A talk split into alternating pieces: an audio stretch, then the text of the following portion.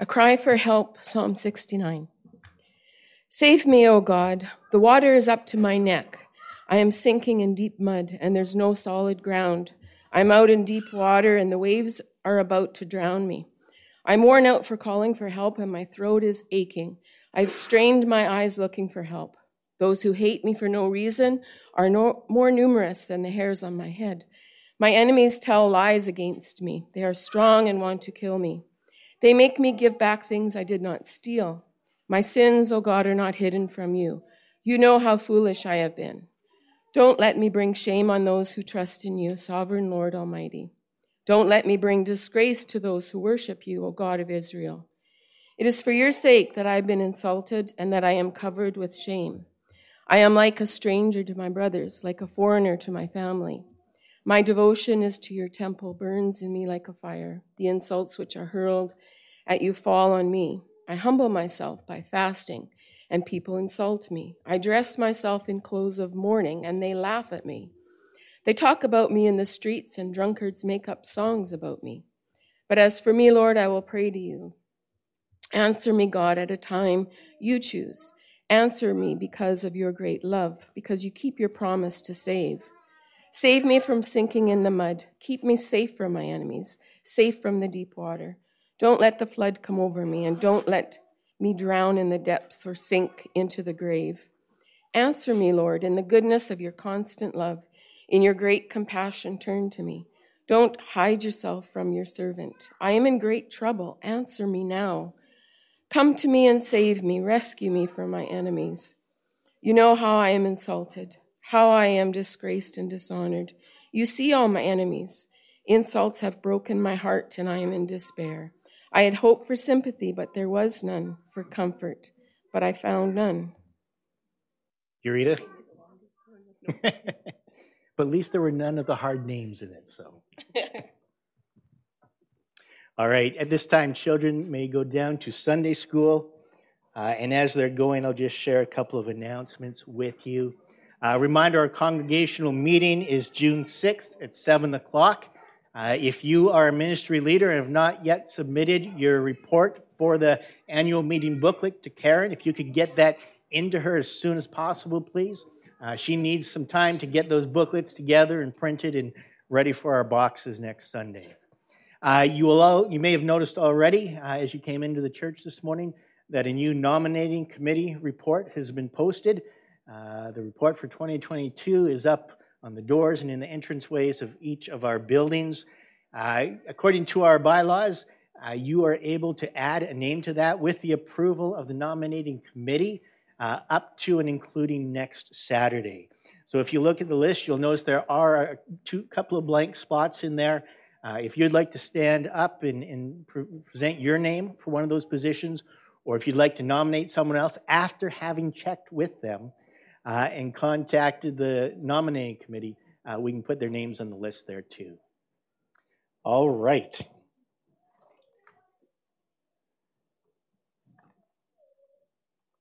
I'm going to invite you to open your Bibles with me once again, please, to the book of First Thessalonians. First Thessalonians chapter 2. We're going to begin reading with verse 13. And while the Apostle Paul had something good to say about uh, every church he wrote to, with the possible exception of the church uh, in Galatia, uh, nowhere is his praise so profuse, nor is thankfulness made so clear as it is in this letter to the believers in Thessalonica. He gives thanks to God because the gospel came to them not with just words, but with power. It came to them with the Holy Spirit, and it came to them with deep conviction.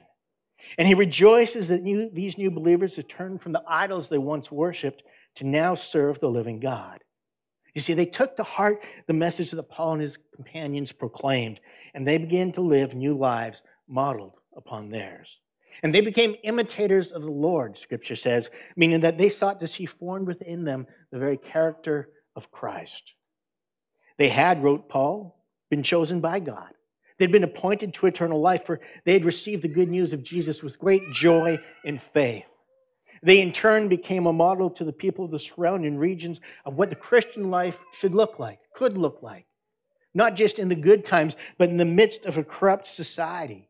In the midst of persecution and ongoing abuse, they showed the surrounding region what it meant to be a Christian. And this new way of living led to action. And so Paul gave thanks to God for their work produced by faith, their labor prompted by love, and their endurance inspired by hope in Christ Jesus, whose return they eagerly longed for. And Paul encouraged and comforted the Thessalonians as a father would his own children. And he urged them to live lives worthy of God, worthy of the God who had called them and redeemed them and had given them new life in Christ Jesus. They had received the gospel, and their lives were being changed by it. They were no longer what they once were. They were now new creations in Christ. And that is true of many of us here this morning as well. New creations in Christ. For some of you, that newness began 40 years ago or more. Others, it might have begun within this last year, these last months. But you are now in Christ Jesus. You are not now, not now what you once were, and you are living new life in Christ. And that brings us to our passage this morning. Beginning with verse 13, Paul writes this. And we also thank God continually, because when you receive the word of God, which you heard from us, you accepted it as it is, not as the word of men, but as it actually is the word of God, which is at work in you who believe. For you, brothers, became imitators of God's churches in Judea, which are in Christ Jesus. You suffered from your own countrymen the same things those churches suffered from the Jews who killed the Lord Jesus and the prophets and also drove us out. They displease God and are hostile to all men in their effort to keep us from speaking to the Gentiles so that they may be saved. And in this way, they always heap up their sins to the limit. The wrath of God has come upon them at last. It's interesting. It's easy to miss in that passage. But if we pay close attention to it, we'll see that the lives of the Thessalonian believers have been so transformed and to such an extent that their life has been so different that opposition has risen against them from their community. Just as the churches in Judea suffered at the hands of the Jews, so too was the church in Thessalonica suffering from the hands of their own countrymen. You see, the world system in which we live, it will oppose the true church. And when we talk about the world in this sense, we're, we're talking about uh, all those who are indifferent to or hostile towards Jesus and the things of God. Really, it's a, a term which encompasses all the ways of living that conflict with God's will and his purposes, and which is under the influence of Satan, who scripture tells us has blinded the minds of the unbelievers so they cannot see the light of the gospel of the glory of Christ, who is the image of God. Okay, Paul mentions this world system in his letter to the Ephesian church. He says, As for you, you were dead in your transgressions and sins, in which you used to live when you followed the ways of this world and of the ruler of the kingdom of air, the spirit who is now at work in those who are disobedient. All of us also lived among them at one time, gratifying the cravings of our sinful nature and following its desires and thoughts. Then a little bit later in that passage, Paul reminds the Ephesians that the struggle that we're in. It's not against flesh and blood. It's against the rulers, against the authorities, against the powers of this dark world, and against the spiritual forces of evil in the heavenly realms. See, all these oppose God. They oppose his church to one degree or another. And we were a part of this system ourselves until we received the word of God and became new creations in Christ. And some of you might be thinking, well, not me, Pastor. I wasn't always a Christian, but even as an unbeliever, I didn't hate God or his people. I didn't stand in opposition to him. But Jesus said, He who is not with me is against me, and he who does not gather with me scatters. It's pretty black and white. Uh, if you're listening this morning, I want you to understand there is no middle ground. You can't straddle the fence with one foot in this world and one foot in God's kingdom. You're either in one or you're in the other. There's no shades of gray there at all. And so, even if our hostility towards God was not manifested in acts of violence or persecution, it was realized again and again as we wittingly or unwittingly participated in a world system that rejects Jesus and lives to please itself rather than God. And just take a moment and consider this world system that we're talking about. Can you see in our own society where and how this system is at work in opposition to God? Do you see where the, the things that our society holds dear come into friction, a conflict with opposition to the things that God has shared with us in His Word? If we can't see that, if you're not able to think of those instances, I would encourage you to consider it more deeply in the days of this coming week. How are we supposed to stand apart from the world, be in the world but not of the world, if we can't even identify the world system which stands opposed to God? Have you ever wondered why this world system is opposed to Christianity and all that it stands for? Really, it's something that I've, I've wondered at, from time to time myself. After all, it seems counterintuitive, doesn't it? That a people who are meant to be characterized by grace and who seek to live at peace with all peoples, who strive to love their neighbors as they love themselves, would be rejected, ridiculed, and persecuted. And yet, those very things are happening in nations around the world today. But it's counterintuitive. It doesn't make sense. How could the world oppose these things, I wonder? Theologically, the answer as to why is easy. Jesus said, If the world hates you, keep in mind that it hated me first, he says. If you belong to the world, it would love you as its own. As it is, you do not belong to the world, but I have chosen you out of the world. That is why the world hates you. Remember the words I spoke to you? No servant is greater than his master. If they persecuted me, they will persecute you also. They will treat you this way because of my name, for they do not know the one who sent me. He who hates me hates my Father as well. But this is to fulfill what was written in their law. They hated me without reason. Now consider that. We know that Jesus was without sin. That means in part that he never wronged anyone. He never treated anyone unjustly or apart from righteousness. There was no selfishness or envy in him to turn his heart against his fellow man. There was no greed that would well up within him and cause him to think of himself above others. He didn't delight in evil, but he rejoiced in the truth. He was the perfect representation of the Father. And yet the people of this world hated him enough to call for his crucifixion and to have him put to death. And if the world could hate the one who could love perfectly, who was faultless in justice, grace, and compassion, how much more might it hate those who seek to follow in his footsteps, but who do so imperfectly as we do? See, those who oppose God's kingdom, they have the same heart as those who oppose Jesus. They hate Christ's followers. He's the first hated Christ and all that he stands for. Andrew Smith once said that people fear what they don't understand. I think you'd agree there's a lot of truth in that statement. As children, we fear the dark because we don't understand that what's hidden in the darkness is that which is seen in the light. Instead, our imaginations do what? They, they create monsters that live in the shadows or under the bed or which hide in the closet. When I was growing up, they lived in that space under the stairs leading to the basement. Um, I would always have to sing a song to myself when I went down there as a little guy to scare the monsters away. But this is all creations of our own mind. What is there in the darkness is the same as that which was there in the light, but it's the fear of the unknown, of not understanding what might happen that holds so many people back from stepping forward in faith.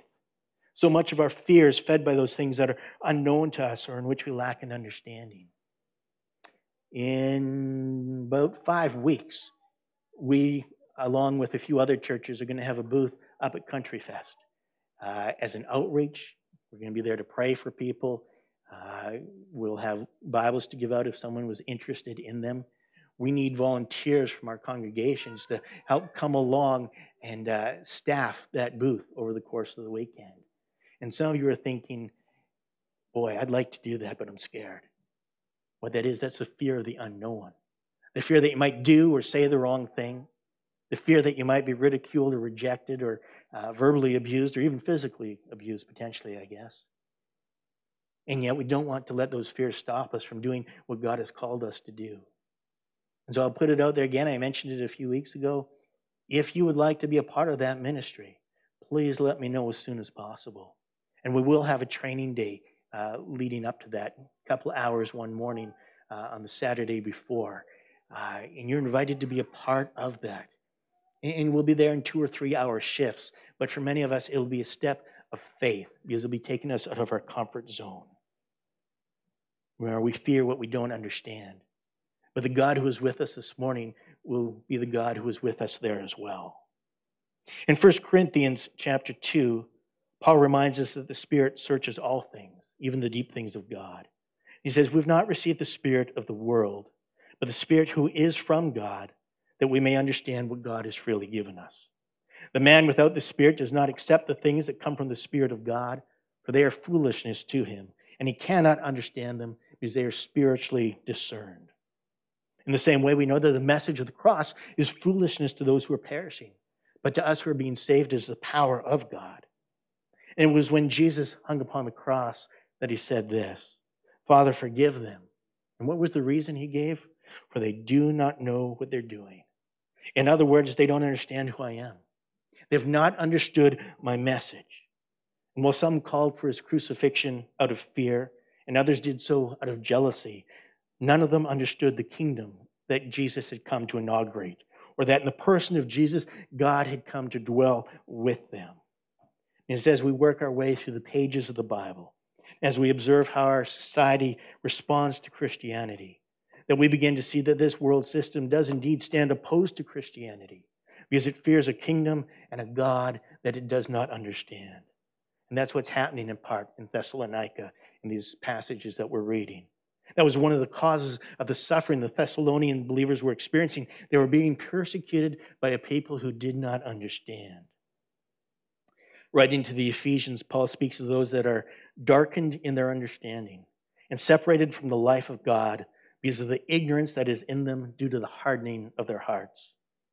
And then to the Romans, he says, Those who live according to the sinful nature have their minds set on what that nature desires. But those who live according to the Spirit have their mind set on what the Spirit desires. The mind of sinful man is death, but the mind controlled by the Spirit is life and peace. The sinful mind is hostile to God. It does not submit to God's law, nor can it do so. And those controlled by the sinful nature cannot please God. See, the mind of sinful man cannot and does not, apart from the grace of God, understand the things of the Spirit.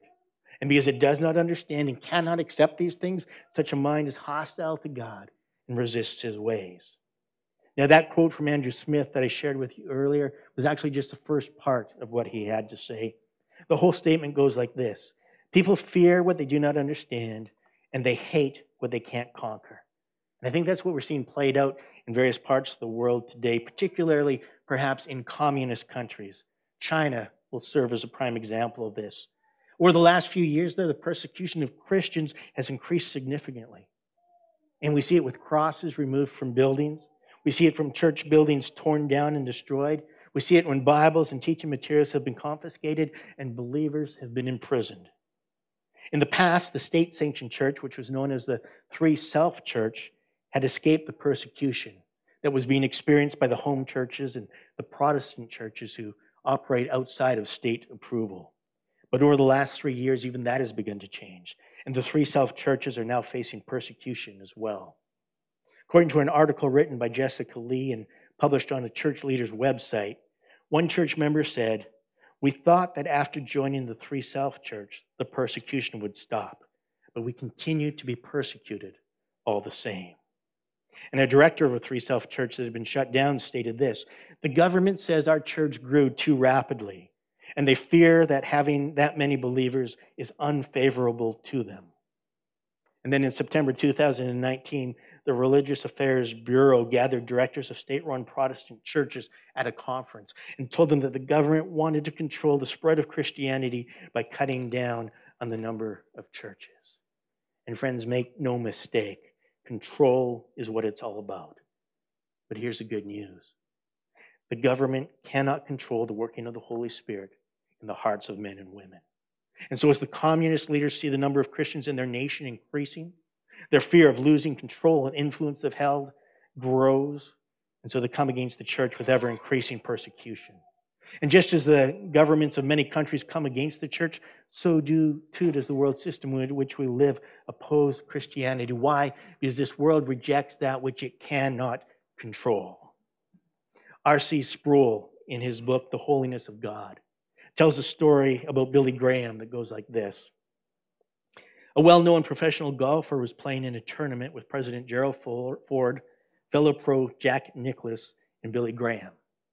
After the round was over, one of the other pros on the tour asked, Hey, what was it like playing with the president in Billy Graham?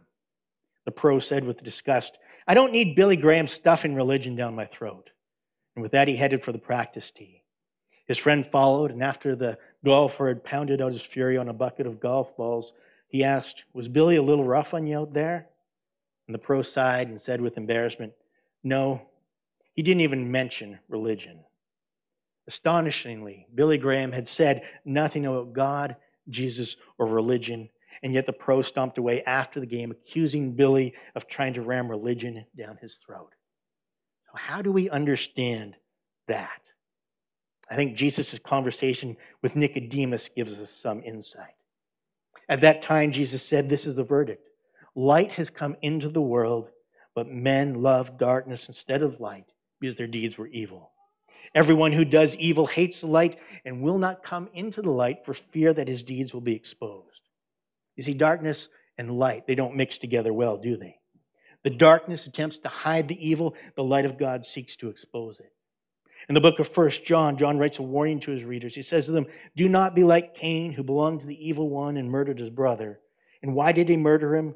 Because his own actions were evil and his brothers were righteous. Similarly, Jesus said, The world hates me because I testify that what it does is evil. You see, this world despises that which shines light into the darkness of a people's heart. And that's what the truth does. It brings light to bear in the darkness within us. And when that happens, there are really only two possible outcomes. We can either choose to step into the light, putting off the things of the darkness, or we can double down and step even further into that darkness, resisting the light all the more. You see this happening today in our own culture. When Harry Potter author J.K. Rowling tweeted a comment on an article she read, she had no idea of the type of backlash she would face. The article spoke of people who menstruate, to which Rowling responded saying, There used to be a word for those people, meaning, of course, women. Since posting that tweet, though, Rowling has received hundreds of threats from trans activists who have threatened to beat, to rape, to assassinate, and to bomb her and her family. Why? Because she shone the light, the truth, into the darkness. Truth is that only those born with female reproductive organs can menstruate. Those born with male ones can't. As best I can tell, we do have some doctors here, so if I'm wrong on this, please correct me afterwards. But as best I can tell, that's a biological reality. And yet, this seemingly innocuous tweet is up the ante for those who don't agree with Rowling's statement. And the response has been what? An outpouring of evil. Threats of violence that are far out of proportion to any offense that could have reasonably been understood to have been caused by her words. And we see, see the same type of thing occurring throughout history. Those who have written or who have spoken unpopular and inconvenient truths have incurred the wrath of those who have held contrary views. So books have been burned, people imprisoned, and others executed simply because they have a divergent view of the world. The suffering the Thessalonians were experiencing was they, because they believed an unpopular and an inconvenient truth. And that truth was this Jesus was the Son of God. He died for our sins, He was buried, and then on the third day, He was raised from the dead. He ascended into heaven and he will one day return. They called people to repentance and proclaimed the forgiveness of sins in the name of Jesus. And because they shone the light of God's truth into the darkness, they were hated and they were reviled by their fellow countrymen. So were the prophets who had come before them.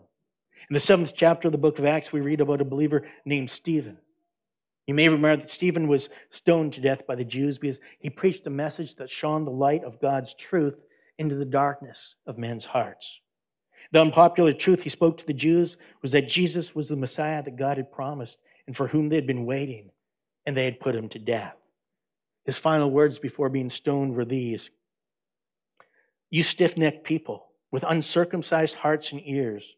You're just like your fathers. You always resist the Holy Spirit. Was there ever a prophet your fathers did not persecute? They even killed those who predict, predicted the coming of the righteous one. And now you have betrayed and murdered him. And you have received the law that was put into effect. Pardon me, you who have received the law that was put into effect through angels, but have not obeyed it. We read about those who have gone before us and suffered for their faith in God in the book of Hebrews as well. Beginning in chapter 10, verse 32, we read this Remember those earlier days after you'd received the light, when you stood your ground in a great contest in the face of suffering? Sometimes you were publicly exposed to insult and persecution. At other times, you stood side by side with those who were so treated. You sympathized with those in prison. You joyfully accepted the confiscation of your property because you knew that you yourselves had better and lasting possessions. And a little later, we read this Some faced jeers and flogging, still others were chained and put in prison. They were stoned, they were sawn in two, they were put to death by the sword. They went about in sheepskins and goatskins, destitute, persecuted, and mistreated, and this world was not worthy of them. Now, persecution and suffering of that sort, at that level, are really unknown here in North America.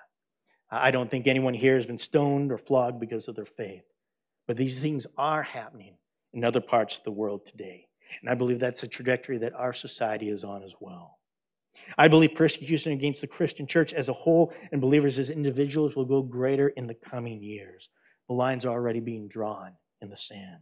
People are becoming more polarized in their beliefs. It used to be you could hold a conversation with someone who held a divergent opinion than you did and walk away uh, still being friends, or at least not hating one another. No longer is that the case, it seems. We cannot agree to disagree.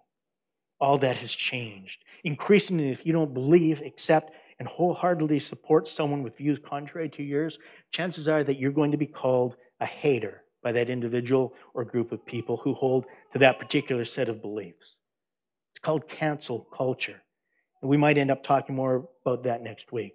But in general terms, cancel culture results in the silencing, ostracizing, and punishment of those who hold beliefs contrary to the mainstream worldview. Now, this isn't something that, that just happens to Christians. It's happened to Rowling, it's happened to others who are not Christians.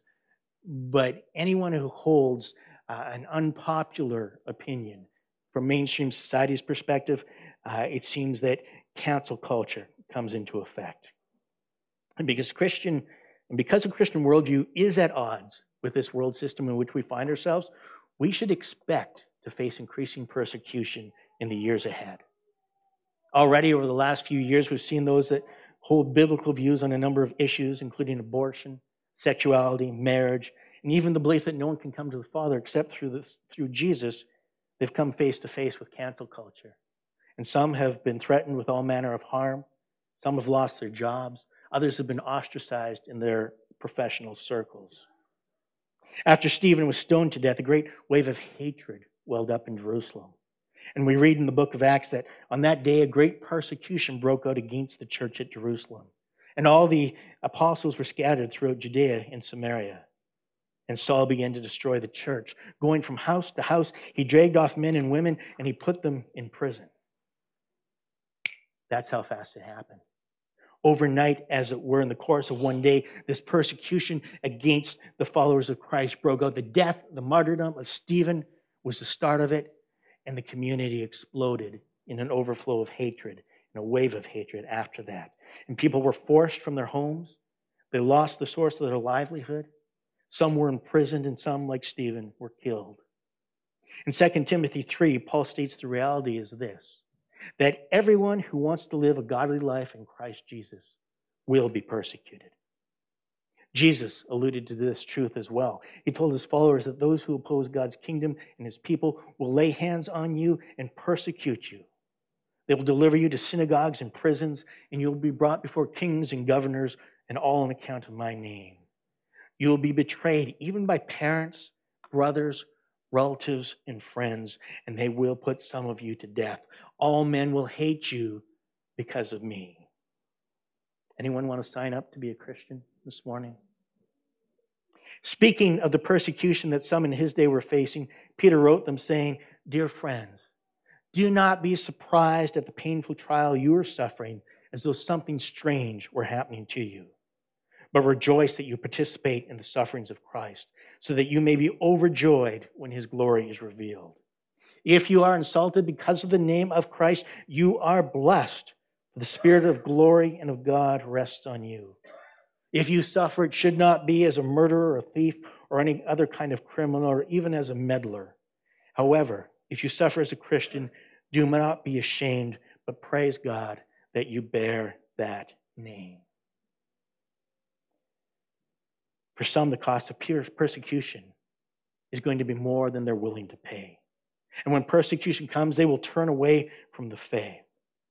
Others will stand firm in Christ. They will persevere through to the end despite their sufferings.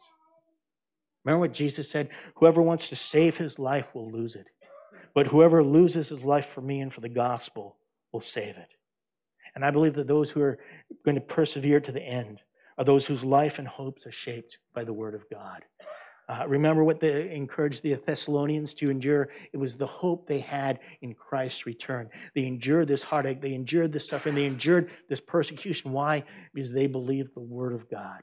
They believed that Jesus was coming again. And so they stood firm on God's truth. And it'll be the same for us. The greater depth to which we delve into God's Word to take it to heart, to believe it, to put it into practice in our lives. The greater extent to which we allow the Spirit to work within us, forming within us the character of Christ. The closer we draw to God through prayer and Bible study and worship, the more we do these things, the more firmly rooted our faith is. We study the Word, we internalize it, we live it out, believing it to be true. And it's these ones, I believe, who know God on this deep level not a shallow faith, but a deep faith. It's these ones uh, who will stand firm when that day of persecution comes because they have spent time with God. They've gone deep with Him. And I want to ask you this morning have you gone deep with God? Are you going deep with God in these days? Because here's the thing when persecution comes, it's really in many ways too late to begin to get that depth that's needed to stand firm. Go deep now. Understand, like the Thessalonians, who our God is. Understand the hope that we have in Christ. He is coming again. This world is not all there is. There will be a new heavens and a new earth. God's kingdom will be fully uh, inaugurated and established. There'll be no more suffering or hurt, pain or sorrow or death. Life will be as it was originally created to be there in the Garden of Eden. We believe these things. We anticipate these days. We believe that Jesus is the Son of God, that He died for our sins, that He was buried, and on the third day He rose again. He ascended into heaven, and one day He will return. And He will come in power and glory. And we praise God for that. And that is what we eagerly look towards in the days to come. So the time to go deep with God is now. Don't wait until persecution breaks out to figure out if you believe the scriptures or not, or to seek an abiding fellowship with the Father through Jesus. Instead, as we read in Ephesians, put on the full armor of God so that you can take your stand against the devil's schemes. Let's pray. Father, we talk about persecution, but for the most part, we only talk about it in abstract because we have not lived through these things that we read about. We have not experienced those things that many brothers and sisters around the world are experiencing even now. From what I read this past week, Lord, one in seven Christians around the world faces severe persecution and discrimination. That's incredible to think of, Lord. And again, hard to wrap the mind around when we are to be a people of love, a people of grace, a people of forgiveness. And yet the world has misunderstood Christ. And because they've misunderstood and hated Jesus, they misunderstand and hate Christianity and Christians and the message that we proclaim, even though it be a message of hope and love and grace and forgiveness and faith.